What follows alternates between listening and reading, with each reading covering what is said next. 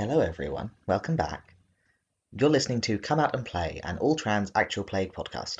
We release an episode of our main campaign, a Dungeons and Dragons adventure set in our own corner of the multiverse, every week, and we've been playing for around 60 episodes. So, to celebrate the end of our first podcast year, we've put together an altogether terser work for skim readers. If you're just joining us now and you'd like to get caught up, this is for you but be warned it is entirely filled with spoilers. So if you'd rather listen to the whole story without knowing what's coming, you should pause this recording and go back to episode 1 Isn't There an Oath? This paragraph has been deliberately left blank to provide time to escape if you don't want the spoilers. Okay, so the story begins 100 years ago with the war. The merciful Dark, the god of death, was killed. Some say it was the conquering queen that did it Others blame the endless tide. All that is known for certain is that the gods fought amongst themselves and dragged all of creation into their fight. Many gods and many mortals were killed. The dwarves and drow, who had long been allies in their underground world, turned against each other as their pantheons did, and the dwarven cities were not fortified against magic from below. The dwarves died, and their gods died, and in the end they left their doomed strongholds and marched out upon the surface, one last futile strike against the world. They died with their weapons in their hands. There are not many dwarves left now. In the surface lands, the nations of humans and halflings, elves and orcs, the war ran through the middle of each society as their favoured gods split this way and that. There were revolutions and civil wars, and many rulers were assassinated as those they trusted became enemies overnight, guided by divine hands. Perhaps it was the destruction of the dwarves that cooled the gods' anger. Perhaps it was the fear of their own ends. But their anger did cool, and the Treaty of Iron was signed, forbidding the nations to make war. There are two pantheons now, where before all the gods gave their favour freely, mingling their blessings as they saw fit. There is the Circle of Grace and the Council of Light, and to choose one is to forsake the other. In the Circle of Grace the people pray to the Scourger who delights in combat, to the Maiden and the Messenger, the last gods of the Drow, whose realms are in obsession and secrecy, in the stars and the moon. To the Lord of Falling Waters, patron of farmers and hunters, who sees war only as a way to make peace. And to the Singing Flame, beloved of artisans, whose song is an invitation to join them in the sacred act of creation. In the Council of Light, the sleeping queen dreams beneath her oak tree, guiding the seed to sprout and the undead to rise. The Lady of Silks teaches pleasure in life's finer things, and the Thread Mistress guides everyone to find their place through tradition and obedience. Earthshaker stands, the only survivor of the dwarven gods, to give blessing to masons and miners and test the work of the builders. And Featherwind, once honoured only by sailors, now spreads their hand towards the sea itself. These are the pantheons, and though war is forbidden, the enmity continues. Some nations maintain temples to both, allowing the populace to make their own choices. Others are committed to one pantheon and persecute worshippers of the other. There are assassinations and rebellions still. There are portals opening up across the world, and strange things creep in across the edge where creation gives way to the void. Nothing is as stable as it once was. But the war was a hundred years ago, and soon only the elves will remember it. Our story begins with a handful of strangers seeking gainful employment with the Couriers Guild in the city of Eisenbrook. Terpsichore, Fern, Alucia, and Rill signed up to take messages to Hydaral, and along the way they met Yana the shepherd and her dogs, and helped them fight off an assault from werewolves.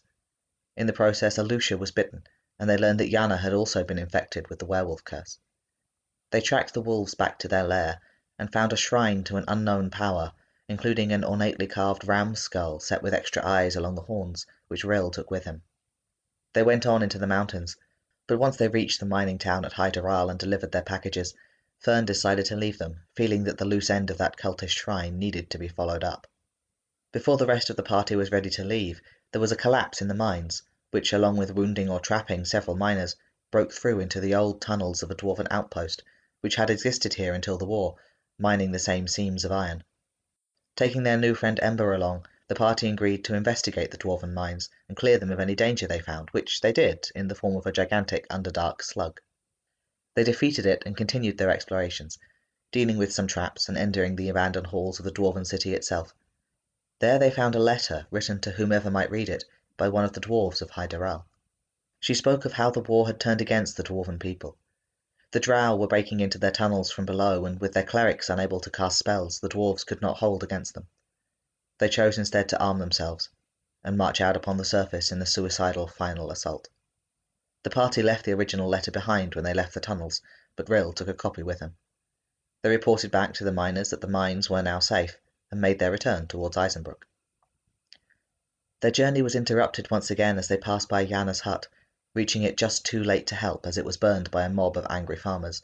They found the hut aflame but empty, and followed the mob down the valley towards the werewolf lair. The dog Brick found them and led three of the party back to where Yana was hiding in wolf form, her curse having been discovered by her neighbours who had come to drive her out. Terpsichore took a detour, following the mob down to the cult's shrine and passing themselves off as a professional werewolf hunter. They found a hidden room at the back of the shrine, apparently lived in until recently, but no sign of its former resident. Reunited, the party found some makeshift clothing for Yana and took her back to Eisenbrook with them, breaking into the cathedral grounds in the early morning. The fences gave them some trouble, so after Rill retrieved some spare clothes from his temple for Yana, they woke Terpsichore's lover Annette to help them leave the grounds again, and she extracted a promise to take her to a particular puppet show in return. Terpsichore dressed up in his finest outfit, composed a new sonnet, and took Annette to the show. The rest of the party also went to the show, independently tracking it down, in the expectation that either the puppetry or the date would provide some entertainment.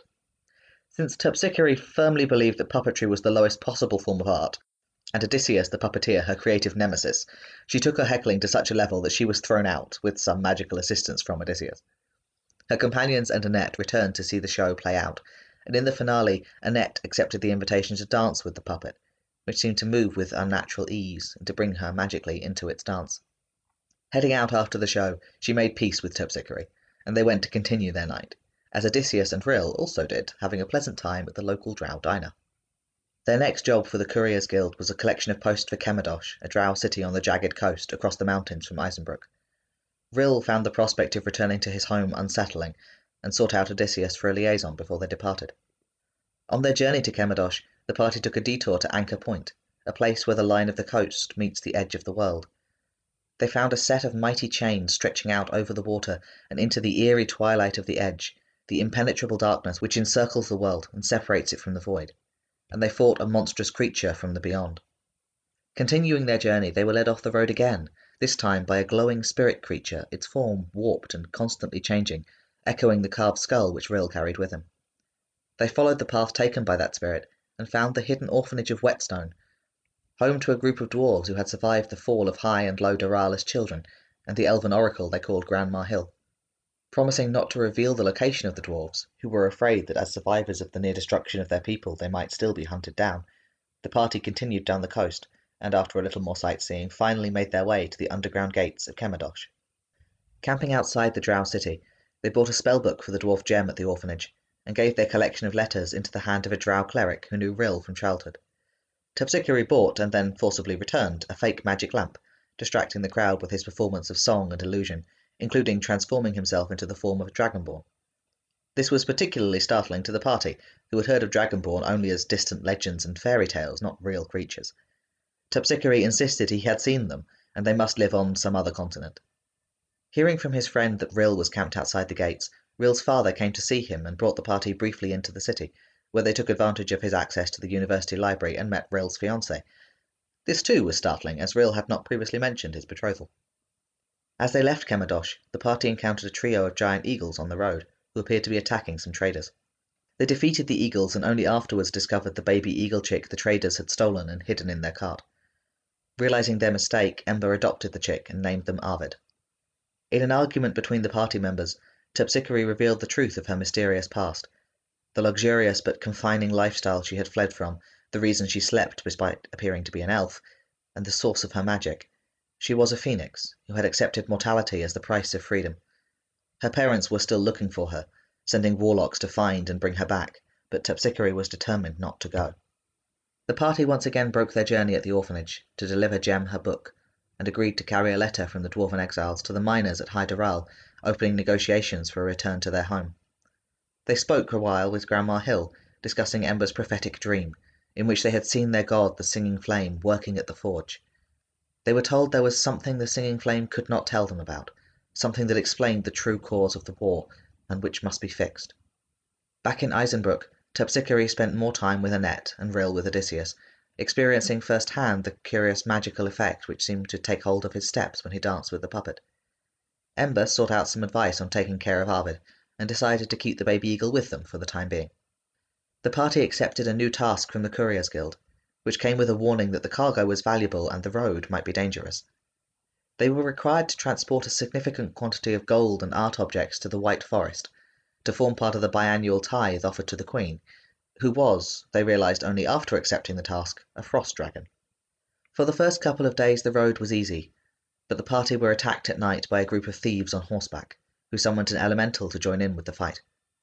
The attackers included a rogue who snatched the bag of holding from Rill and attempted to make off with it, and at that point the fight could have been abandoned, but Terpsichore pressed the battle to its end, and soon enough every combatant except for one of the thieves was unconscious and bleeding on the ground. They did what they could, but healing takes time, and when the rest of the party regained consciousness, Terpsichore was nothing but a skeleton, his flesh burnt away by his own phoenix soul. Gathering the bones of their friend, the survivors made their way to Grisgard, Ember's home, inside the boundaries of the forest. They took a day or two to rest, heal, and recover, while Ember went to the forge and called upon the aid of the singing flame to enchant the weapon they carried, using as materials a chunk of bone collected from the edge of the world and the gold wire which Terpsichore had carried as a magical component. They worked the metal into a double-headed axe with a dragonfly design and named it Kindler. In the fading heat of the forge, looking at the moonlight reflecting off the new axe blade, Rill called upon his god the messenger for answers. He needed to know that the quest they were on, what Ember had been given by the singing flame, was meaningful. He said that he had come to the surface to find a dead woman, not to make more. In response, he had a vision of rising and growing until he could see the whole disk edge to edge, and the words, It means the world. The next day, when the party set out for Grisgard, they were met at the edge of the trees by Trick, Ember's older sibling. Trick had listened to Ember's stories of what had happened since they set out to follow their god's call, and decided that whatever else the singing flame might have in store for them, they would need help.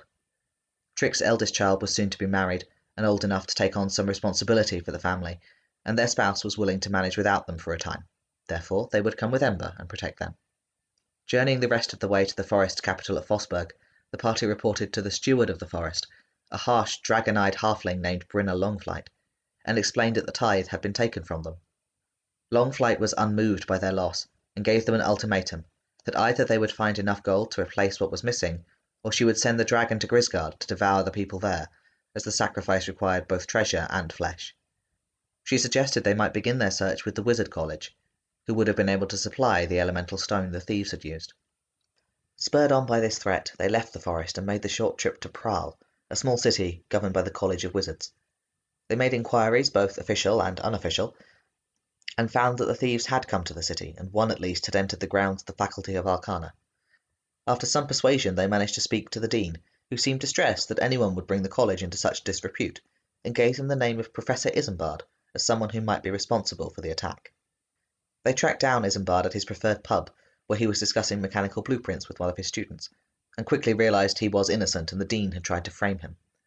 Trick immediately raced back towards the tower, managing to catch sight of the thieves as they fled on horseback.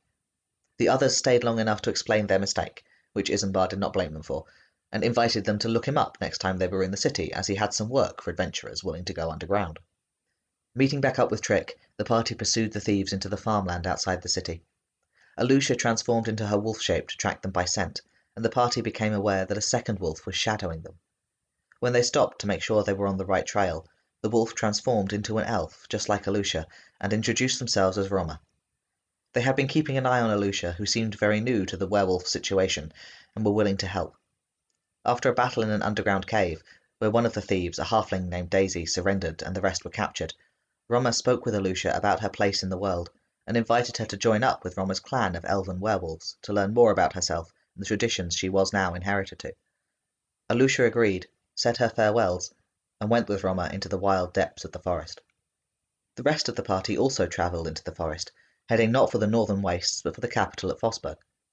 They were interrupted on the road by a lone wizard named Maynard, who had lost all of his travelling companions first to betrayal and then a pack of giant spiders, who had dragged their prey into a half buried ruin.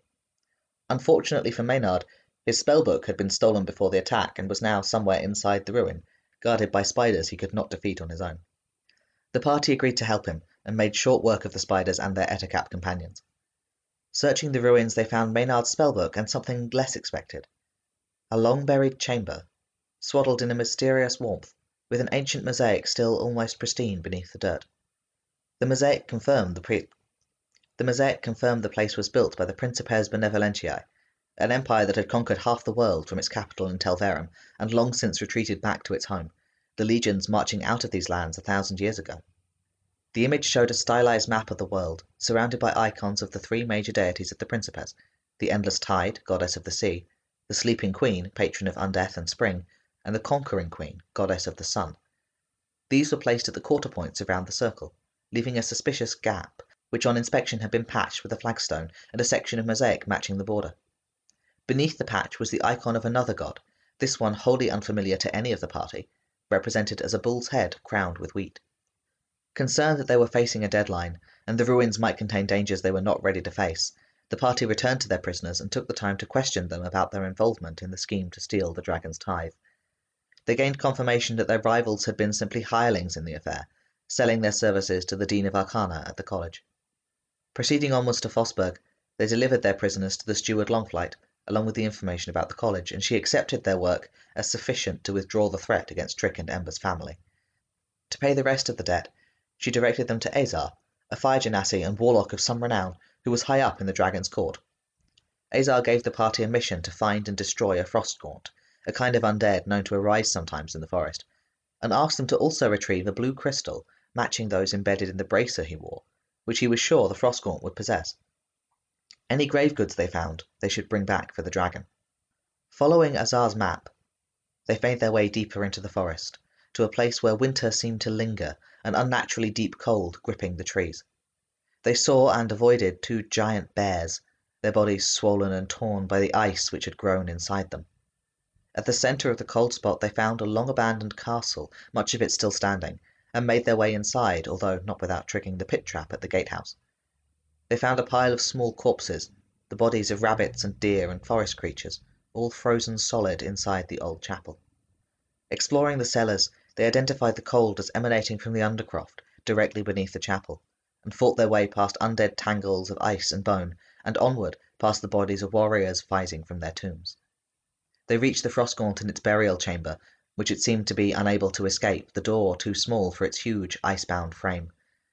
Making good use of the gaunt's limited mobility, they dispatched it without much difficulty, and looted the surviving grave goods. Along with fine armor and weapons, they found a small shrine to the merciful Dark in the tomb, the god of death who had himself perished at the beginning of the War of the Gods, and whose blessings no longer held any power to prevent undeath from taking hold. Within the skull of the Frostgaunt they found a blue crystal, faintly glowing, and carefully pried it loose. Concerned about the well-being of their horse, Trick hurried back outside to find both Horse and the giant eagle chick Arvid had been harassed by the bats and ice-patterned crows that roamed the area, but which were all now lying motionless, their undeath broken by the destruction of the Frostgaunt. Arvid was hurt, but not too badly, and while the party rested and explored the castle, Trick asked Maynard to identify the magic amulet they had been given for safekeeping years ago by their commander in the Border Riders who patrolled the edge of the world. Maynard was able to identify the amulet as the anchor for an imprisonment spell, a very powerful enchantment designed to hold someone or something in captivity until the spell was released. He could not tell what the spell had been used to hold, only that it had been cast a hundred years ago during the war.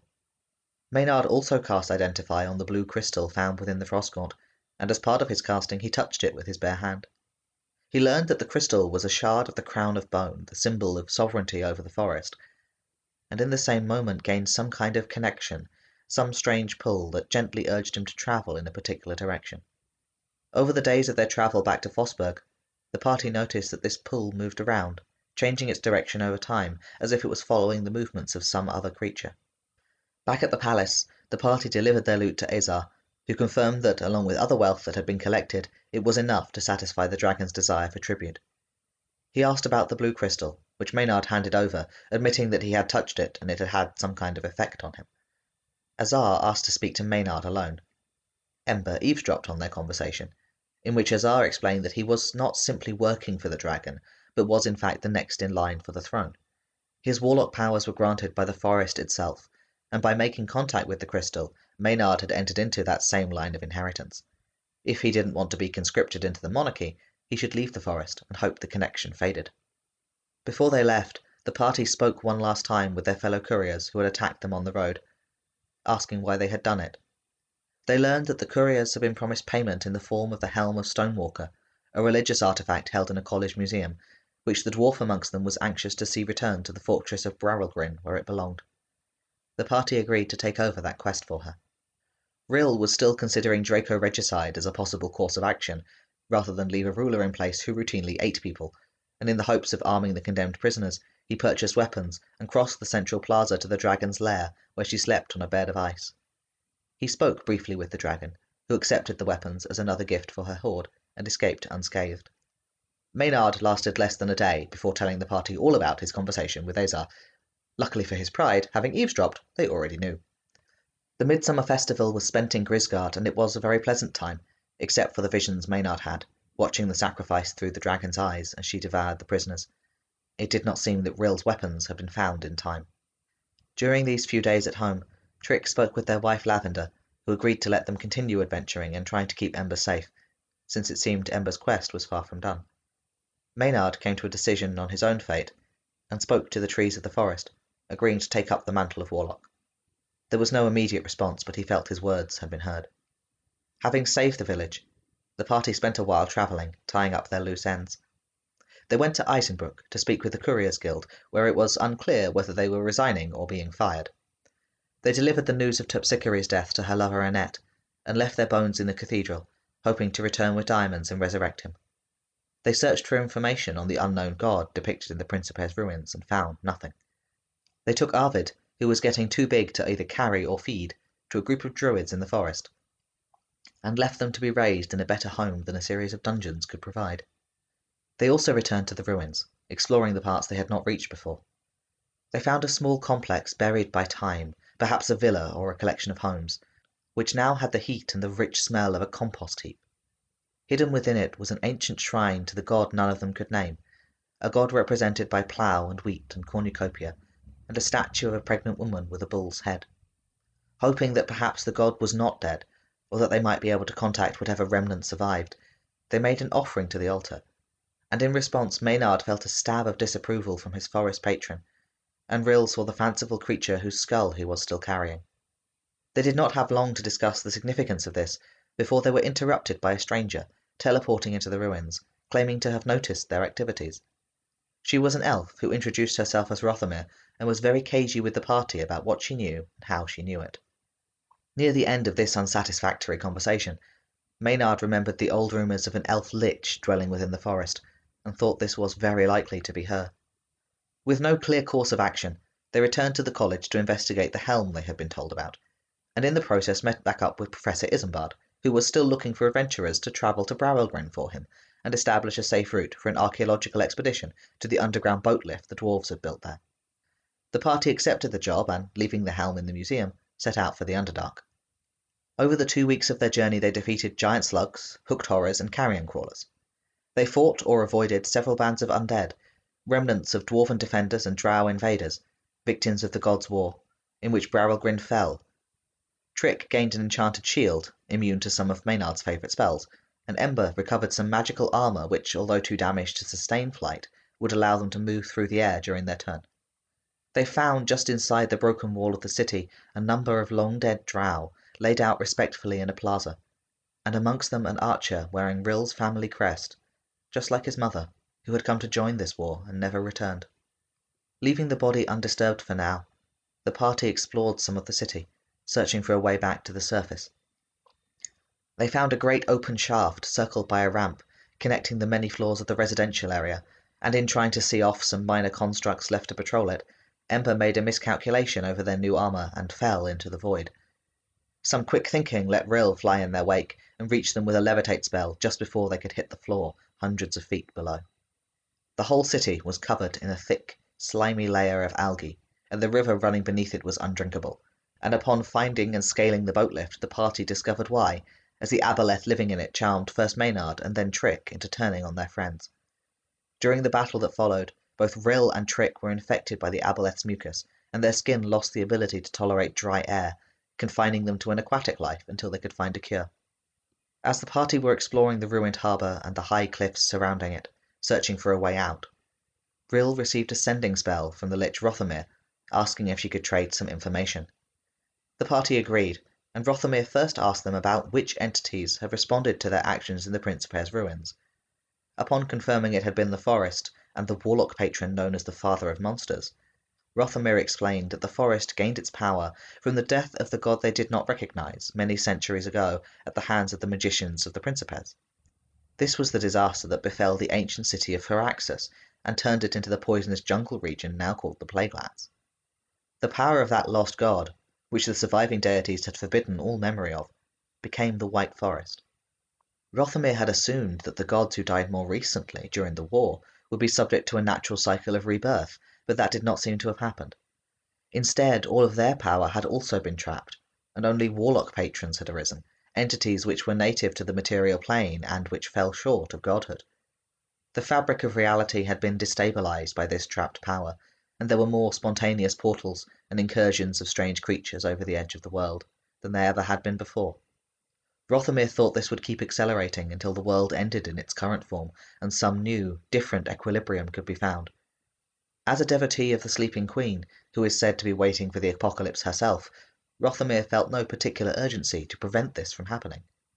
Even so, she told the party that if they wished to know more, they should go to the Spindle, the druidic monastery at the center of the world, and ask about the wizards who had last tried to unmake the Plaguelands during the war. She said they had come through there, and though those wizards were probably all dead, the place that had trained them might still exist. With some help from Rothamir, who had the fly spell prepared, the party made their way back to the plaza where the fallen drow had been laid out, and Rill used Speak with Dead. He expected to find his mother, but spoke instead with a cousin, who remembered seeing Mila vanish into the air, into a bright light, along with all her squad. She did not know what might have happened after that, and asked Rill to tell her family to stay safe until the war was over. As the last part of her payment for the information they had shared, Rothamir teleported the party back to the college and left them to douse their drying skin in the river and seek a cure from one of the nearby temples. And so, as our second year of play begins, this is where the world stands. It is July, at the height of a glorious summer. Preparations are underway throughout the world for the centennial in December, the hundred year anniversary of the ending of the War of the Gods and the signing of the Treaty of Iron. The surviving gods are divided into two pantheons, known as the Circle of Grace, worshipped by our heroes, and the Council of Light, their rivals in this uncomfortable peace. The dead gods are gone, and something is holding their power entangled in the mortal world, something hidden in the forgotten ruins of Firaxis in the heart of the deadly wilderness called the Plaguelands. Our party of adventurers is in the small city of Prahl, home of the Wizards College, where they hope to report back to Professor Isambard and get paid for their service in locating a route through the Underdark to the ruined dwarven stronghold of Brarelgrin on the eastern coast. Rothamir, their tentative ally, is still here, going about her business in the city, having used her arcane strength for the day in teleporting them all to safety. In the nearby White Forest, now known to be a power in its own right, the partial inheritor of the strength of a long forgotten god, the dragon Athroka rules as queen. She is flying now over the tundra of the furthest north, feeding on reindeer and brooding over the hoarded treasure in her lair. Azar the warlock, her crown prince, is enjoying the comparative peace of the summer months, with the queen sated by the recent sacrifice and some time to himself to continue his search for the mysterious fragments of the crown of bone. In the forest village of Grisgard, Trick and Ember's family are tending to the farm and preparing for a wedding. There is an amulet hidden behind a loose stone in the chimney breast, waiting for the day its magical power may be called upon. Arvid, the giant eagle chick that Ember began raising when their parents were killed in a misunderstanding, is staying with the druids in the west of the forest, hidden between the mountains and the edge of the world, learning to fly. Alucia the elven ranger is in the forest too, learning the ways of her new people from the clan of werewolves who roam amongst the trees. Fern, the party's brief companion turned hunter, is pursuing rumours of a cult through the caves beneath Eisenbrook, and in the city above her head, Terpsichore's bones lie in the cathedral vault, watched over by her lover Annette. Yana and her dogs are patrolling the sleeping grounds of a foundry, where a machine long dreamed of is taking shape at last. Further south, the half elf Odysseus is performing in a seaside town, with his puppet and patron balanced on his arm. The dwarves of Whetstone Orphanage and the miners of Hydaral are exchanging tentative letters, planning for a return of the exiles to their halls. Rill's father Vaughan is safe at home, far underground in the city of Kemodosh, and his mother Mila is missing, never returned from the war, and only now revealed to have been seen not to die, but to vanish into the blinding light of a portal long since closed. What became of her, and whether she still lives to wander some distant plane, is yet to be discovered. But the party are in the city of Praal, where the Wizards' College governs. They have a map for Isambard, and a cure for the Aboleth's poison, and new ideas of what their quest may be. And now we can begin.